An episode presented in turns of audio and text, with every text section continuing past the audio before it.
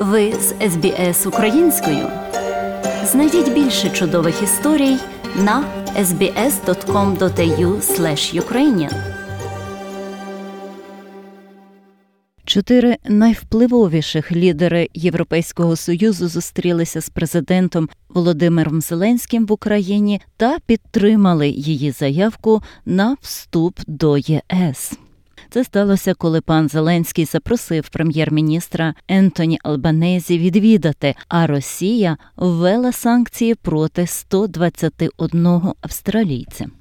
Наймогутніші лідери Європейського союзу прийняли заявку України на прийняття в якості кандидата на членство ЄС, що є потужним символом підтримки в боротьбі Києва проти вторгнення Росії. Президент Франції Еммануель Макрон, канцлер Німеччини Олаф Шольц та прем'єр-міністр Італії Маріо Драгі прибули в Україну і вирушили до київського передмістя Ірпінь, місця запеклих боїв на початку жорстокої війни.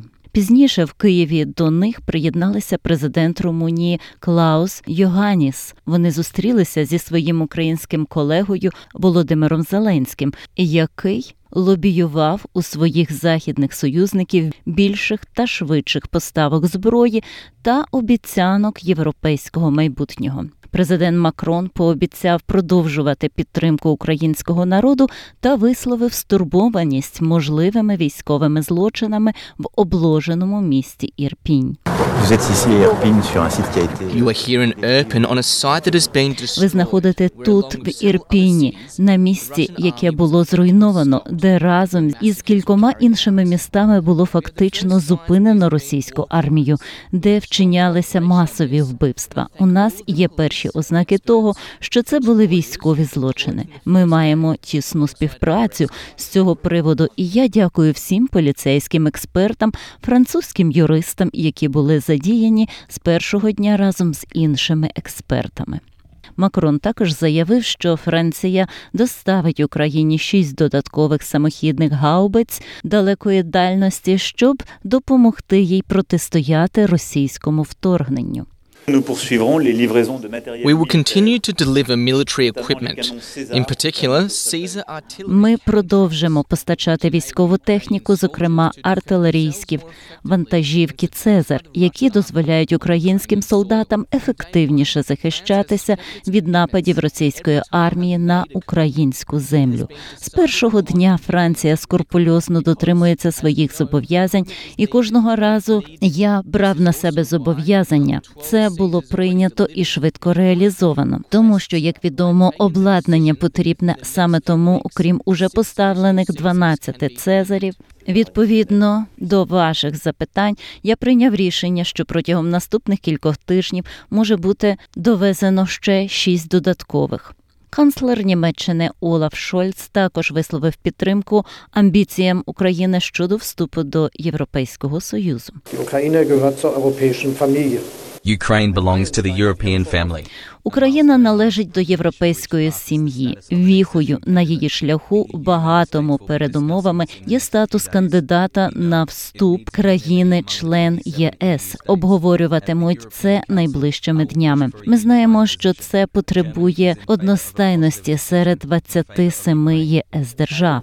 На європейській раді я буду домагатися єдиної позиції. Німеччина виступає за позитивне рішення щодо України. У вечірньому зверненні до українського народу президент Зеленський розповів про зустріч з лідерами. Сьогодні справді історичний день. Україна відчула Today is a truly historic day. Сьогодні справді історичний день. Україна відчула підтримку відразу чотирьох могутніх європейських держав, і, зокрема, підтримку нашого руху до Європейського союзу. З нами Італія, Румунія, Франція та Німеччина. Усі чотири лідери: пан Драгі, пан Йоханіс, пан Макрон і пан Шольц підтримують кандидатуру України. Звичайно, потрібно дотримуватись усіх відповідних процедур, і всі країни-члени ЄС мають приєднатися. Але на нашій сьогоднішній зустрічі був зроблений великий крок крок вперед. Мені було важливо почути від лідерів іншу принципову річ. Вони погоджуються, що закінчення війни та миру для України мають бути саме такими, якими їх бачить Україна, такими, якими їх бачить наш народ. Він також додав, що скорочення Газпромом вночі поставок газу до Європи є частиною тактики тиску Росії. Вважаю, що зовсім не випадково саме сьогодні відбулось загострення I believe ситуації. that it is not a coincidence. Я вважаю, що сьогодні ситуація з газом Європи загострилась не випадково. Знову підскочила ціна. Росія це зробила навмисне, обмежуючи поставки, щоб нашкодити Європі, щоб нанести удар по європейцям. Газпром просто тягне за газовий ланцюг, в який вони уже давно намагаються сковати Європу. І це ще один аргумент на користь того, що Європа тепер має перейти до життя без російського газу. Такої залежності бути не повинно. Оскільки тривають дискусії про те, як припинити війну України з Росією, Сполучені Штати підтверджують позицію президента Джо Байдена, що він не тисне на Зеленського, щоб він пішов на поступки Росії, щоб припинити війну. Прес-секретар Білого Дому Карін Жан П'єр повідомляє, що президент Зеленський є єдиним, хто може визначити, чим закінчиться війна. Uh, Нічого не змінилося щодо погляду президента. Він дуже чітко заявив про це у своїй статті New York Times не так давно, і що це по суті нічого, те, що він казав раніше до опублікування, що є нічого про Україну без України, і що Україна є суверенною країною.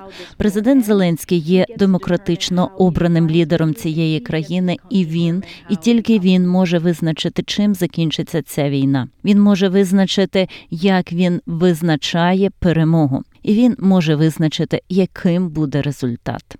Тим часом Держдепартамент США розслідує повідомлення про те, що сепаратистські сили, які підтримує Росія, захопили щонайменше двох громадян Америки Алекса Друке та Енді Х'юінга.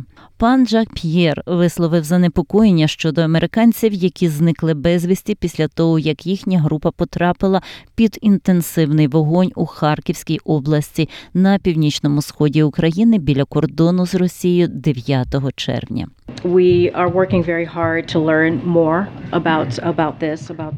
Ми дуже наполегливо працюємо, щоб дізнатися більше про цих американців, які зараз зникли безвісті.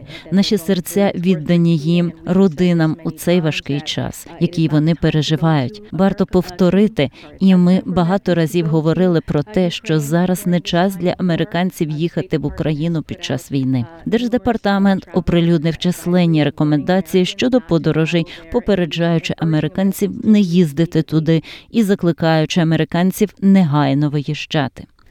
А тепер повертаємось додому. Президент України Володимир Зеленський запросив прем'єр-міністра Ентоні Албанезі відвідати Київ. Пан Албанезі приєднається до світових лідерів на саміті НАТО в Мадриді в кінці цього місяця, представляючи союзників з Азії, які реагують на вторгнення в Україну.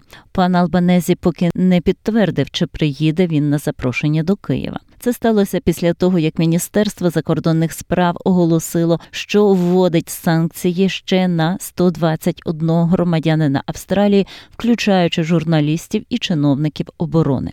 Міністерство закордонних справ Росії стверджує, що санкції пов'язані з тим, що воно називає русофобським порядком денним Австралії. Росія наклала санкції на 121 австралійського журналіста, політика та оборонного чиновника, включаючи голову СБС Джорджа Савідеса. Минулого тижня Росія згадувала SBS Russian як русофобську телекомпанію. Хочете почути більше подібних історій? Слухайте в Apple Podcast, Google Podcast, Spotify або будь-якому іншому місці.